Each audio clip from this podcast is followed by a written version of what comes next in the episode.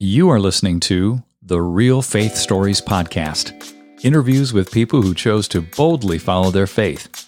I'm your host, Brian Robinson. Now, let's meet our guest and hear their story.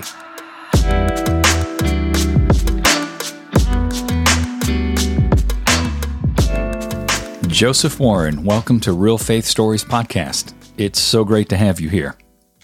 Mr. Brian Robinson, the great. I am ready. the great, huh?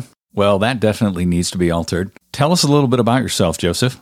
Sure. Joseph Warren, from originally from the Northeast, New York, Long Island. I grew up a family of six, six kids, three boys, three girls, very Brady bunch, and grew up in a home, a loving home, a Christian home. Uh, my dad was in the Marines, did the Vietnam War, and uh, when he got back, he pursued his faith, like any good young man did.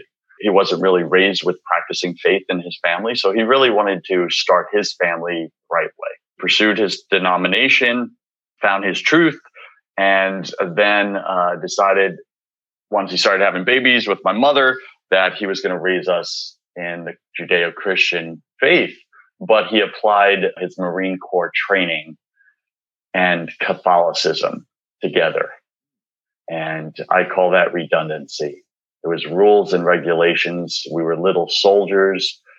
And unfortunately, we were raised with one perspective or view of God, not so much focus on God's love and mercy and compassion. So that really was the lens that I started my life out with. And unfortunately, that led to me rebelling, becoming an atheist, etc., and doing the whole prodigal son route.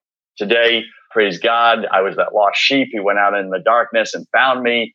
I kicked and screamed the whole way back, but God is persistent and He loves us, each of us. And uh, now I am a spiritual coach, a life coach for Christian business owners who are married with children.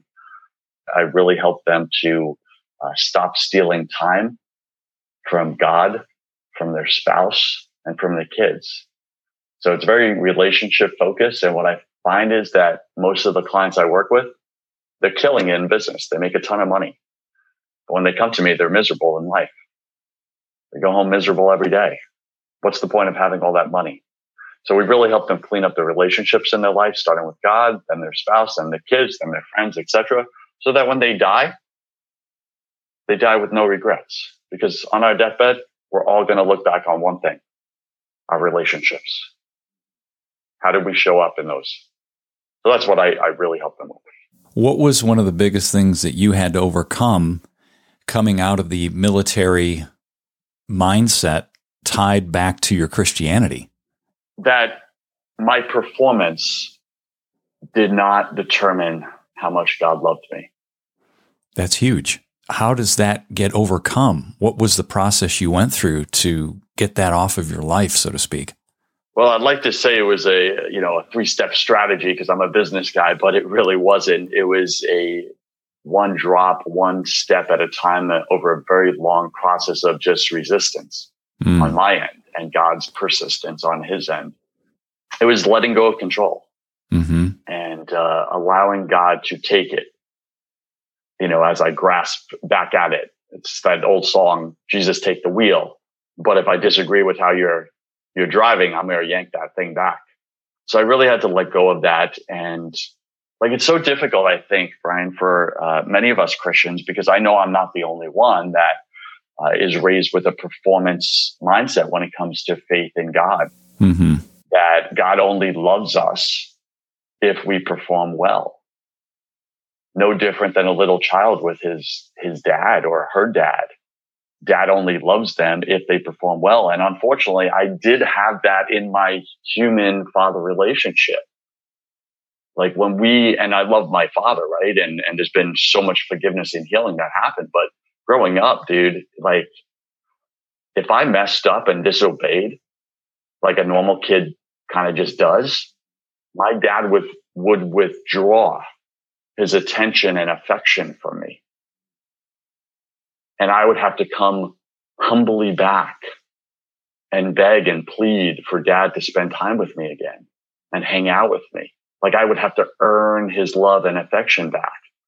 Well, that gave me a very dysfunctional view of God the Father because we project our human father relationship on our heavenly father. Mm-hmm. So I always, in my life, like I would mess up constantly. I'm a guy, right, in my life, and I make poor choices. And then I come back to God and just be like, I'm sorry, I, I'm a screw up, I'm a failure. I know you don't love me, but would you, you know, please forgive me. And eventually over time, you, you just get tired of hearing yourself do that. Mm-hmm. And you just say to yourself, you know what? It's easier just to stay away from him and just do your thing. And that's what I did for many years of my life. Was there anything specific that you felt gave you the greatest traction in not being performance oriented? Yeah, I'll share a quick story. Um, at this time in my life, this was many years ago, I was far away from God. I still went to church on Sundays, but I would say I was not really practicing. Did It, it was checking a box. It was obligation. It was to stay out of hell. Mm-hmm. Was, you know, really like if I'm being real about it, that's why I went to church at that time in my life. But I didn't actually believe in God or his love. And then a buddy of mine, a good Baptist brother, uh, said, Hey, Joseph, we got this uh, worship service this Tuesday. Uh, do you want to go Tuesday evening? And I was like, No. Why would I want to go to a worship service on a Tuesday evening? And my buddy knew I was really into girls at that time in my life. And he said, There'll be a hundred pretty girls there and they're single. And I was like, What time? he knew how to get me. He knew how to how to speak to my what what I wanted, right? Just like in business, you speak to the customer's desires, not so much their needs. So I, I showed up at this uh, Christian worship service, and everyone's waving their hands in the air, right? And they're doing the the worship music, and it was really different and uh, cool, I guess. And then the guest speaker that night was a billionaire. Well, that got my attention because I'm a business guy, an entrepreneur my whole life. And I'm like, this guy's a billionaire with a B. Okay, I'm going to listen. And he just started sharing his story of surrender to God and how he used to just really do business and life to glorify himself. And now everything shifted. And now he was out to glorify God. And I was like, what the heck is this guy talking about? And I didn't know you can combine your faith into your business. That was foreign conversation to me. Mm-hmm. And uh, so afterwards, we I went over to him and I just felt compelled to speak with him. And he said, "Why don't you join my young men's uh, Bible study group and and we'll talk more." And so I did. And in that, I learned the spiritual discipline of guided listening prayer, GLP, and I had never heard that before. And and he and some others, um, these good Baptist men, taught me how to uh, get quiet with God, to block out time in my calendar, to sit in silence with my heavenly Father, um, and to just listen with a journal and a pen in my hand, a pen and paper, and just ask a question to God, mm-hmm. like I would to a person, like you're doing right now, interviewing me. It was like almost I was interviewing God, and that was different. And but I tried it, and uh, it took about two weeks of just misery and an hour a day I, I invested for two weeks and slowly I started to hear the quiet whisper of my heavenly father. Mm. And that changed everything. And to answer your original question, was it this drip process? Yes, it was. It was an hour a day of me investing my time into relationship with God that I had never done before. Mm-hmm. It was always God pursuing me. It was never me pursuing God. And when I sat there and blocked out that time and, and waited on God and listened to God and asked him a question and just listened and recorded like a professional interview, just record the answer. Don't interrupt.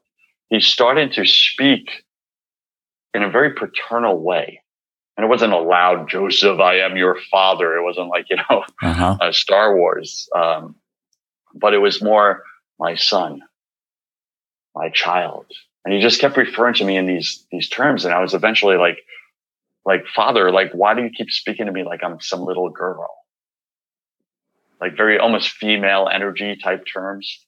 I'm a man, you know, I'm a grown man. And I realized what he was doing. He was filling in all the gaps of my childhood that I missed out on.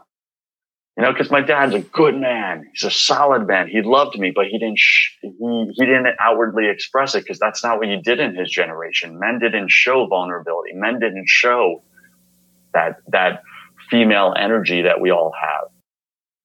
They didn't come over and just love on you and forgive on you. It was very performance based. Do good and then I love you. Do bad and and you need to earn it back. And so so God just showed up every day and said, I love you regardless of your mess ups. Yeah. I love you. You're mine. You're my child. You're my son. That was so different for me, brother. And it, and it, it was, I sat in that hour a day for eight months. Eight months. Eight months. And God just poured his love back into my very broken heart and hurt. And that's how dysfunctional I was. It took eight months for God to heal me. So, eight months of an hour a day with a pen and a journal listening. Yes. That's the secret recipe. And, and for others, it may be, it may be one month because most likely you're not as dysfunctional as I am. I was definitely in your camp. I totally get that, Joseph. And that's one of my most favorite things to do is sit quietly and just listen. It's very powerful. But you know, they don't teach this. They don't. I wasn't taught this in, in my Christian upbringing.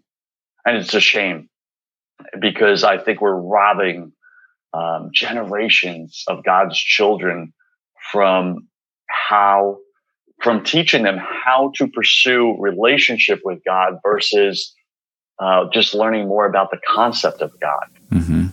And this is what we get, I think, a lot from the pulpits uh, pastors, regardless of denomination. I've been on all sides. I go to my Protestant buddies' churches. I go to the Catholic churches and and it's the same across the board. It's like these pastors are talking about the concept of God and we're reading scripture and we're learning about God, but nobody's teaching us how to get to know God.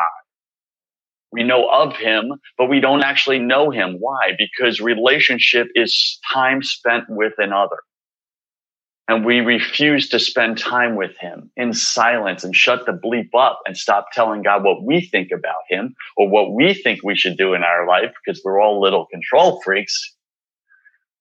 And instead just listen humbly and just wait on him and let him speak his love, his truth, his destiny, his purpose into our lives. There's so much surrounding the concept of quote, quiet time where it's not quiet whatsoever. It's performance. It's you do these three things, and that's your time connecting with the Lord.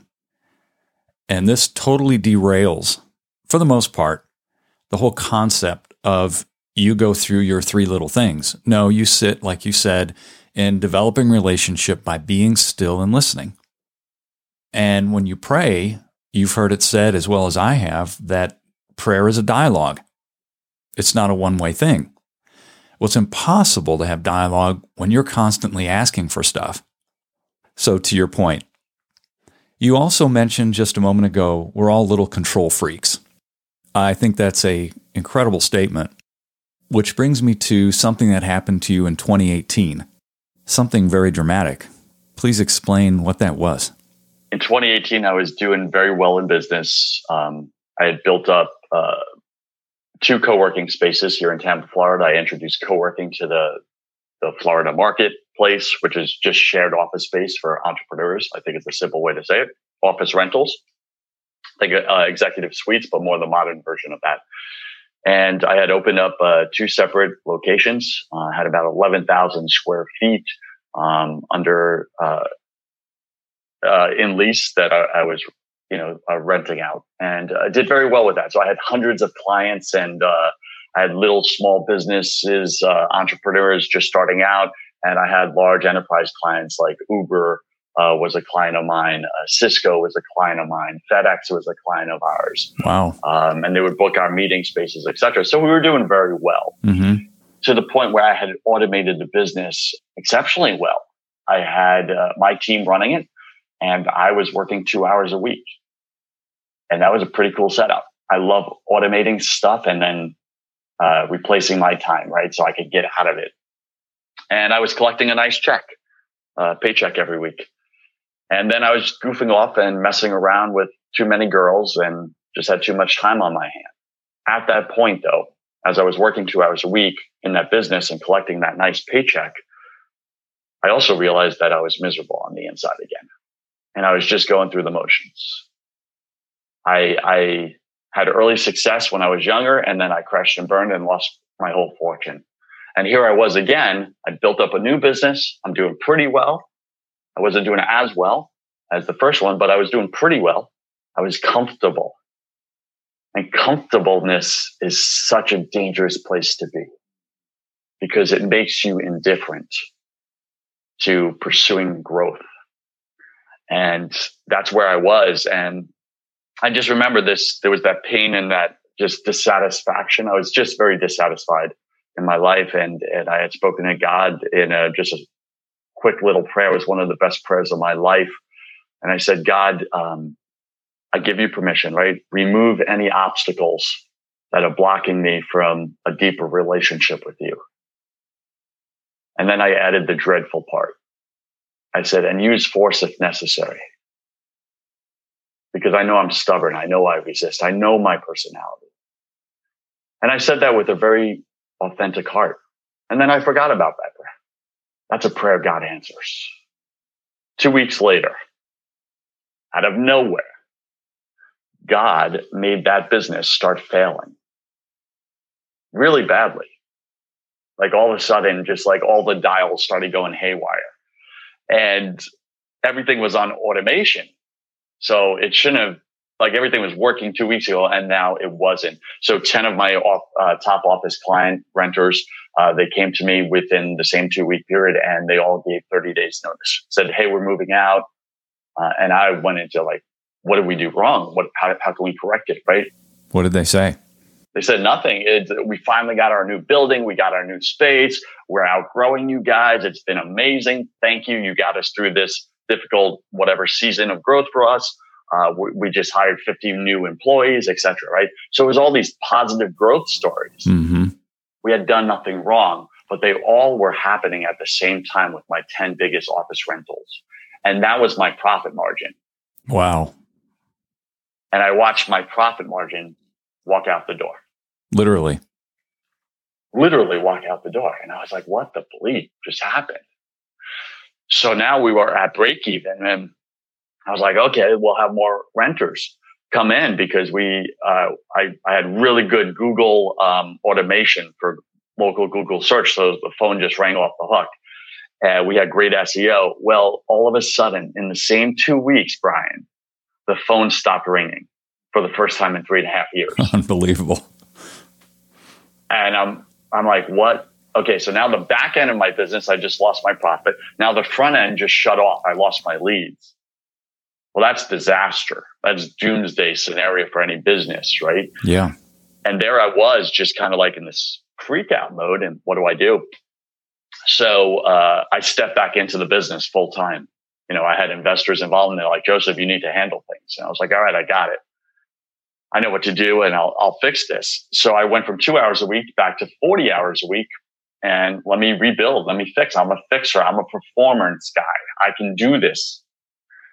And I did. And I stepped in and I started hiring and I started interviewing and, uh, I was going to build up a sales team because I didn't want to do the selling anymore. Fast forward, everyone that I hired, I was offering $50,000 a year to start in Tampa, Florida, plus commissions. That was a pretty good setup for Tampa. And Brian, for the life of me, I couldn't get anyone to show up for day one of work. Really? You'd hire them and they wouldn't show up? I hired them and they wouldn't show up. But after the interview, they were so grateful. Thank you for this opportunity, Mr. Warren. I can't wait to see you on Wednesday. Boom. Wednesday came, no show, no call. Wow. Person after person after person, this happened. And I was like, what the bleep is going on? This is just extraordinary, this situation. I said a prayer and I said, God, if you want me out of this business, like I have 12 interviews set up for Friday. And I said, uh, I believe in specific prayers. If you want specific answers from God, ask say specific prayers. Otherwise, we hear general answers from God because we ask him general type questions or vague questions. And then we blame him for not answering specifically, even though we asked a vague question. Does that make sense? Totally. Okay. So I asked a specific question of prayer. I said, God, if you want me out of this business, then Monday, I'm going to hire everybody on Friday that shows up for that interview. And I'm going to start them on Monday. Let zero of them show up on Monday. If zero of them show up on Monday, I know you do not want me in this business anymore. You don't want me to rebuild it and I'm out 100% and I'll just wait on what you have next for me. Well, that scared the heck out of me to pray that, by the way. And then the other part was if one person shows up on Monday, God, I know that's a confirmation from you to rebuild this, this company all in with all my energy and figure it out. Friday came. I, uh, out of 12 interviews scheduled for 50,000 a year job plus commissions, one guy showed up for the interview. One guy out of 12. One guy out of 12. And I hired him and he declined the position because it was a sales job, even though the ad was a sales job and he just didn't make that connection. no connection. Okay. And Brian, right there, I was like, wow, God just answered my prayer three days early. Mm-hmm. And I said, Father, I'm out. I walked out of that interview and I walked over to my community manager who ran my whole operation. And I said, I can't explain it now, but you're in charge of the business. Call me for anything, but I need you to figure out everything. And, and she was just like, what? I'm not qualified for this. I can't do this. And I said, just figure it out. And Brian, that was the most difficult thing. I felt irresponsible. I felt I was quitting on my investors, my team, extra. And I was like, I just have to answer to God not to man. I have to answer to God. It doesn't make sense. It's not logical, but this is an uncanny scenario. Mm-hmm. I feel his hand in it. I prayed that prayer and he stripped this business from me. He stripped away my comfort because it was a distraction that was blocking me from his calling on my life. And I think so many of us are in that position. So what happened next? Well, what happened next was uh, the business continued to plummet uh, we went from break even to in the red, financially in the red, and taking massive losses and a burn rate month over month uh, for the first time in those three and a half years. And I just watched from the outside. My investors came to me, sat me down, and said, Joseph, you're not the man we thought you were. We thought you were a man of integrity. You claim to be a Christian. You're not doing the right thing here. You're not fixing things. You're not stepping in. You're tapping out. You're checking out. How painful. To be falsely accused. Yeah. Is suffering. But to know that you're moving in God's path. Like I had undeniable evidence that God wanted me out of the business. Yet here I was being falsely accused by good men, Christian men, that saying they didn't get it because God's ways are higher than our ways. And I said, listen, I get that you all hate me right now. I get that this looks like I'm being irresponsible and unchristian and unjust. I get that. But here's the prayer. Here's what happened. What would you do in my situation? They went silent. They couldn't answer. And I said, this is one of the most difficult things for me, but I'm going to answer to God for the first time in my life, not to you not to my con- little control freak that wants desperately to take back control and rebuild this thing because I fix things. I rebuild things. I don't just sit back and watch things fall. I just don't. I'm not wired that way. So this is taking everything inside of me to resist taking back control. And I waited. And eventually what God did is he had us put the business up for sale. And you can imagine with a three month track record at that point of being in the red financially, that was not a good prospect for a sale. No. Where months ago, any new, uh, we were a great prospect. I would have got, I would have sold for a great revenue, a nice buyout. And now three months later, when you're, you're in the red for three months, for no good reason, well, that turns away a lot of prospective buyers. And I had, I eventually, God brought one guy to us. He was a great guy. And uh, he said, I want to buy your business because he saw it was gold. It was a gold mine. He saw the automation. He saw the track record over the past three and a half years of just high profits, high profits. And it was an automated system that worked. And for whatever reason, three months, you know, it just went down. And he asked me why. And I, I didn't know if this guy was Christian or not. And I, I was just real in that meeting with a prospective buyer. And I said, listen, I prayed to God. I said this. God answered. Then the business started failing you're about to buy gold right now and it's going to pay you like an ATM machine. And it sucks for me to let go of it because it's my baby. But God wants me out. So I wish you the best. And I sold that business for 10 cents on the dollar and put all my faith in God's providence with no plan. No, here's the next thing for you, Joseph. Just this empty vacuum. And I remember I was in tears multiple times. I was doing this, uh, this, I had a tribe of people on Facebook and I was doing lives at this time, teaching them how to get quiet with God. And, and I, I remember weeping on camera publicly with all these people. I had over 900 people that joined me every morning, uh, you know, on Facebook Live. And I was weeping saying, surrendering to God sucks. It sucks from our human perspective, there is a dying process that's happening right now. And it's my ego is dying. I'm not, but my ego is dying. Why? Because my identity's in that business. My identity's in my success. I'm a man. My identity's in my income. God just took it all. And I, I gave it. But it freaking sucks temporarily. The business is now sold. Yes. What happened after that? I waited on God and with no plan, uh, no light at the end of the tunnel. Just, do you trust me, son? And I kept doing my holy hours, my one hours with him. And that was the only thing that got me through that. I, I, I that is clear to me. I just leaned further into that relationship and it was a, a reckless abandonment of self. And that's not a, oh, look at me type story. Mm-hmm. That's what God calls every one of his children to do.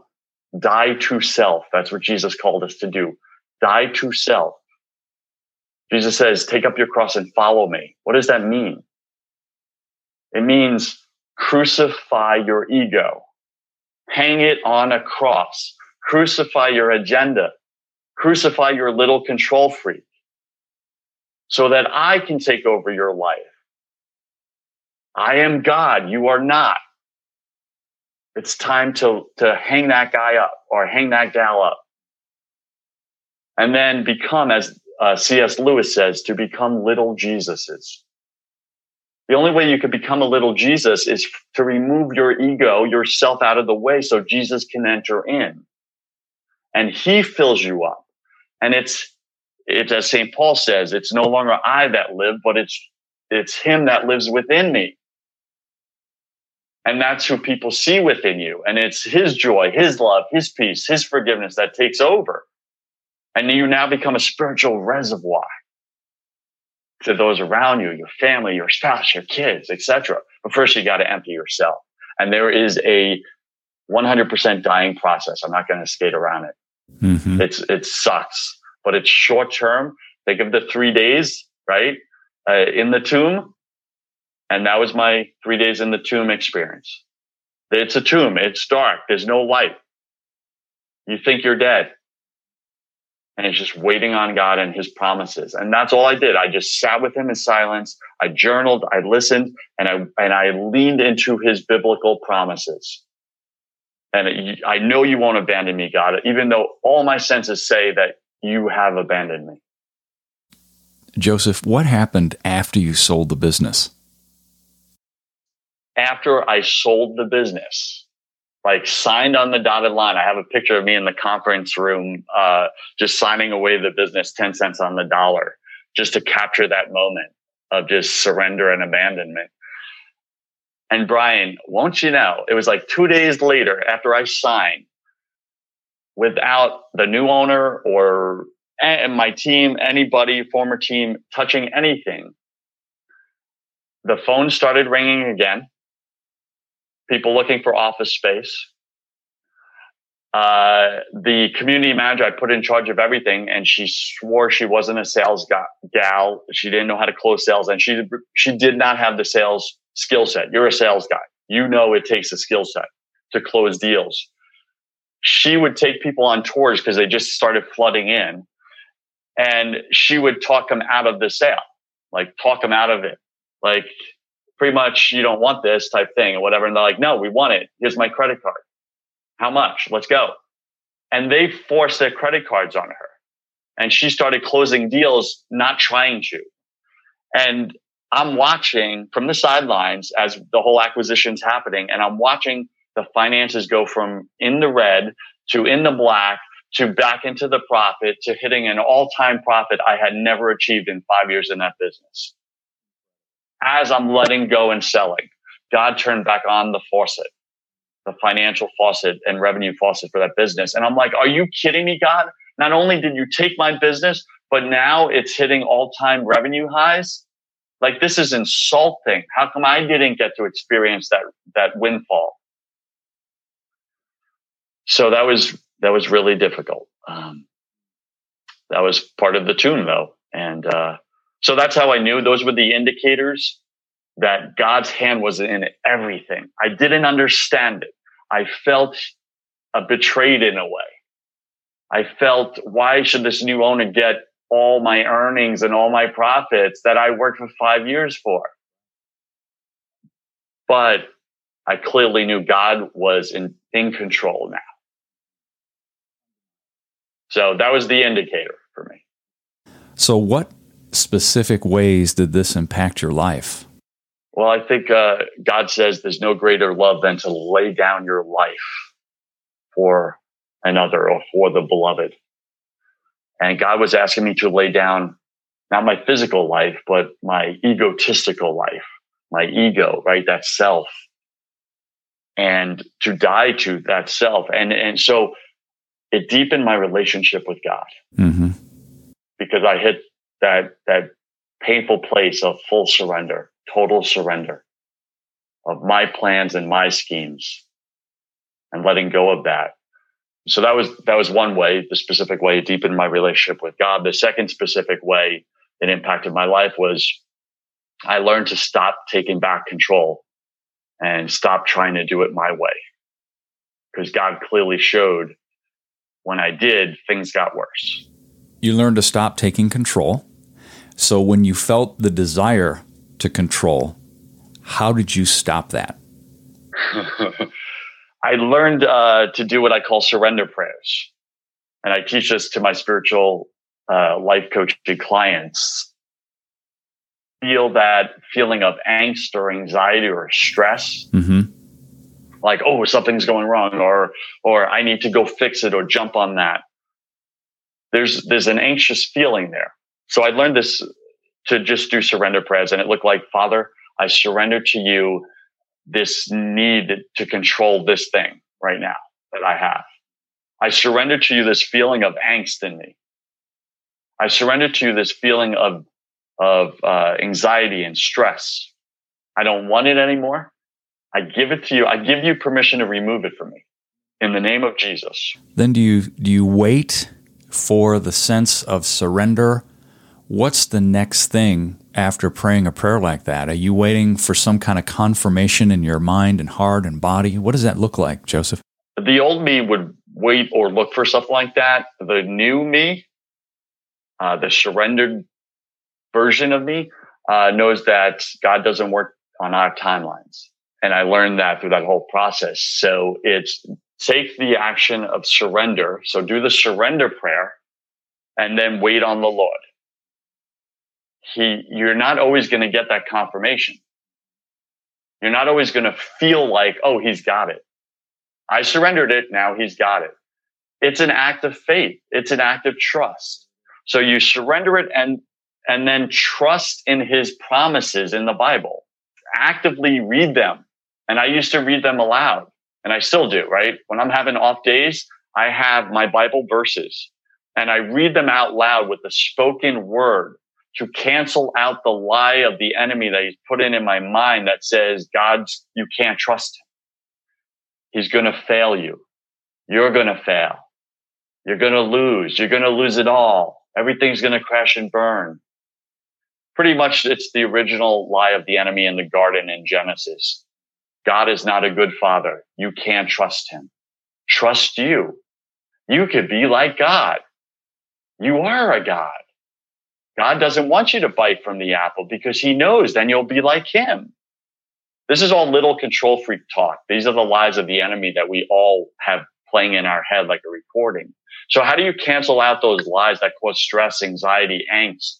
Well, you read God's scripture in the, in the word, right? His word is your armor. It's your shield and your sword against the enemy. And I didn't know this simple, basic truth.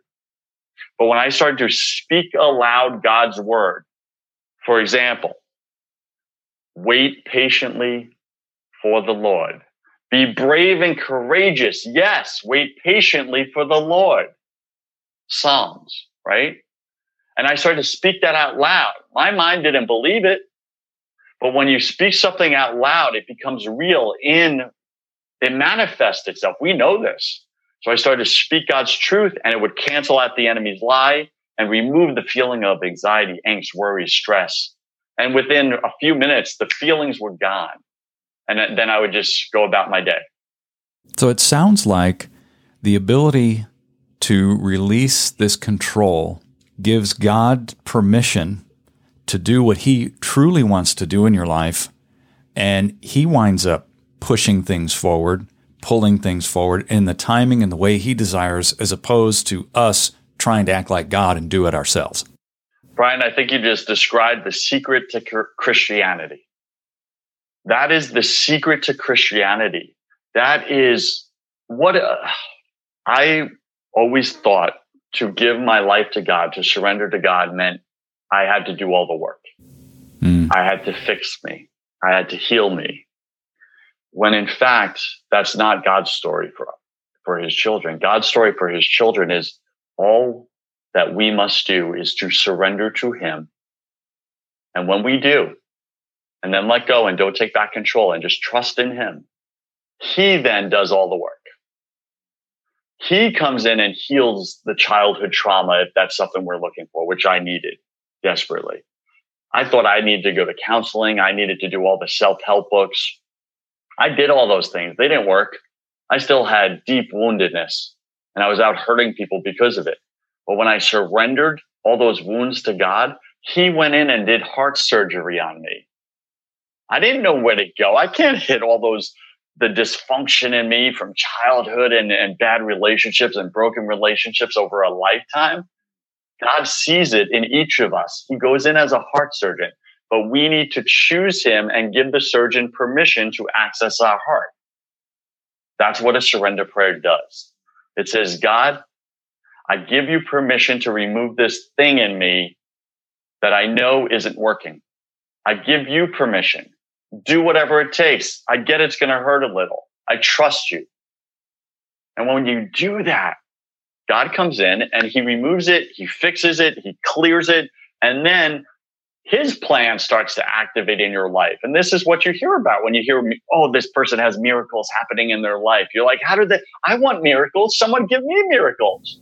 Right. Well, the reason why you're not experiencing miracles is because you're still trying to control the outcome of every situation in your life. You're trying to control every relationship in your life, including your your your marriage, including with your kids. If you get like real about it, you'll see that you have some little dirty agenda at behind all of it of control. There's a little control freak happening in every every area of our lives that isn't working. And that's why it's not working. But you ask the question, look at any area of your life. Is it working or is it not working? That's my simple question. It takes out all the blame. It takes out all the make wrong. Is it working or not working? And when you could say this area is not working, my porn addiction is not working in my marriage. It's hurting my spouse. Don't beat yourself up about it. But I've counseled guys through porn addiction and they've had it since they were 13 years old. and on their in their own strength they can't break free from it there are clear chains there shackles the enemy's got them in prison but doing simple surrender prayers do you know that god finally set them free after 20 or 30 years of porn addiction mm. because they gave it to him. And it was simply this father i surrender to you my porn addiction. I don't want it anymore.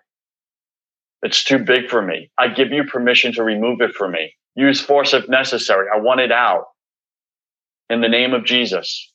And then believe that he will. And they did that and then went about their business. Did they still fall into porn afterwards? Yes, they did. But God was now working behind the scenes on healing them. And weeks later, guess what? They, the desire to look at the porn started to lift itself. The chemical dysfunction started to lift itself. They didn't know how. They didn't do it. God was healing them from the inside out because they finally gave him permission. See, God will never trump our free will. He gives us two great gifts, life and free will. How we use our free will determines how our life goes. And until we give over our free will to God, our life looks like our plans and schemes. And it normally isn't working. It's struggle. It's, it's sorrow. It's misery. It's hurt. But when we give it over to God, then his his plan takes over and it's good. It's peace. It's hope. It's love. It's deep relationships. Sure, he's got to do heart surgery. Sure, there's a little work that has to happen, but it's short term. On the other side of it uh, is is all his glory. And that's what my life looks like now. You know, God, I was in broken dating relationships. I, I was hopeless that I would ever find a girl that loved me deeply in all my woundedness. And God brought that girl to me. I didn't have to go find her. He brought her to me. I'm now married. I have a beautiful baby. I'm married to the love of my life. You know, as the praise report, I just got signed with the number one Christian speaker agency in the world. Congrats. As an exclusive speaker. Thank you. And by this time next year, I'll be traveling the world with my wife and kid on stages doing what I absolutely love, speaking about God's love and forgiveness not God's wrath and condemnation like most of us are living in, or that performance type of religion, faith dysfunction. You know, as you're sharing all of this, I get this picture of a hub and spokes. And whatever the spoke is, name it, whether it's porn addiction, broken relationships, control, it all has the answer in the hub, which is letting go of control itself and trusting in God. Anybody who's listening to this right now, I would suspect you would agree, Joseph, that you fill in the blank with your challenge and it will lead you to the hub, Jesus Christ. And what are you doing with him in your life? So, what I'd like to do is finish up here by asking you to pray for our listeners. Heavenly Father, we thank you for this time together. We thank you for the one person that's listening right now that needs to hear this message, that needs to hear that there is freedom on the other side of surrender. And not this, the physical surrender that we run from as humans, Father, the giving up, the quitting, the white flag type of surrender. It's not that type of surrender you're asking for. You're asking for spiritual surrender. And spiritual surrender is a giving up of ourself it's a letting go of our ego, letting go of control over our lives, over our relationships, and giving it to you, the only one who's in control of all of it. And during this pandemic, Father, you have clearly shown your power. You have stripped away from all of humanity our control. You've removed the curtain and the, the scales the enemy has over our eyes that we're somehow in control of our lives it is clear, it is evident that we are not. So, Father, we surrender to you that area of our life that you want most, the area of our life that we've been holding back from you. And Father, our listener right now, there's one person listening, Father, your, your son or your daughter right now that has been waiting to hear these words, to have language to understand what's going on inside of them with you isn't working or or why it it's been stagnant or why it hasn't gone deeper. And there's a breakthrough that's about to happen in them father And all they need to do is say these words out loud. Father, I surrender to you blank. And then fill in the blank. Father, I don't want it anymore. I give you permission to take it, to remove it from me. I give you permission in the name of Jesus. And then for them to believe that you will, Father, that you are a good Father. You are faithful. You love them deeply. So that's Brian and my uh, wish and intention of this conversation is that you set free one of your children from this conversation, Father. Set them free, free indeed. And we ask this in the name of Jesus. Amen. Amen. Thank you, Joseph. How can people find out more about you? Uh, you can visit josephwarren.net. That's my website. If you want to learn, learn more about me as a speaker, to come to your event. And uh, if my message somehow resonated with you and you think I could do a good job at your church and people uh, need to hear God's message of love and compassion and freedom, then reach out to me there. Or if uh, you're interested somehow in life coaching, and you need a good swift kick in the butt. I believe we all are missing two things um, that keep us from our goals and our dreams. The first thing is clarity, clarity to see uh, those blind spots in our life that are holding us back. And then accountability, the accountability to have someone who loves and cares about us enough to kick us in the butt and move us into action. You could jump on a free call with me. Just go to josephwarren.net. And then I, I, have my podcast, right? So Broken Catholic is the number one podcast on iTunes for Protestants and Catholics. And I am really, truly standing for God unifying all the Christian denominations, one church, one family of God. That's what Jesus came for. Father, that they may all be one, he said. Okay. Thanks again, Joseph. Pleasure speaking with you. God bless you. You too, Brian. God love you, brother. Hey, everyone. Thanks for listening. Please make sure you subscribe to the show and share this with someone you believe would be encouraged and motivated by these stories. Until next time, I'm Brian Robinson reminding you that the greatest decision you could ever make is to ask Jesus Christ to become the Lord of your life. If you haven't done that, read Romans chapter 10, verses 9 through 11. Thanks again for listening.